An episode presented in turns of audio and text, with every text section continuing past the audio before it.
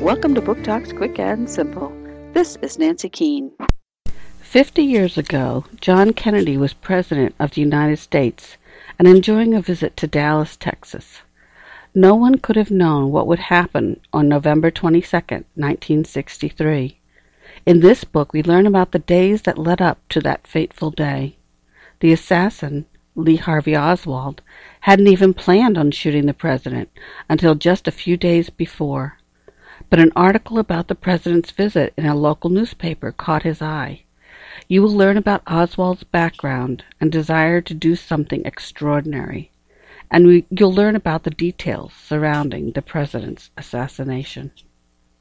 The President Has Been Shot by James L. Swanson.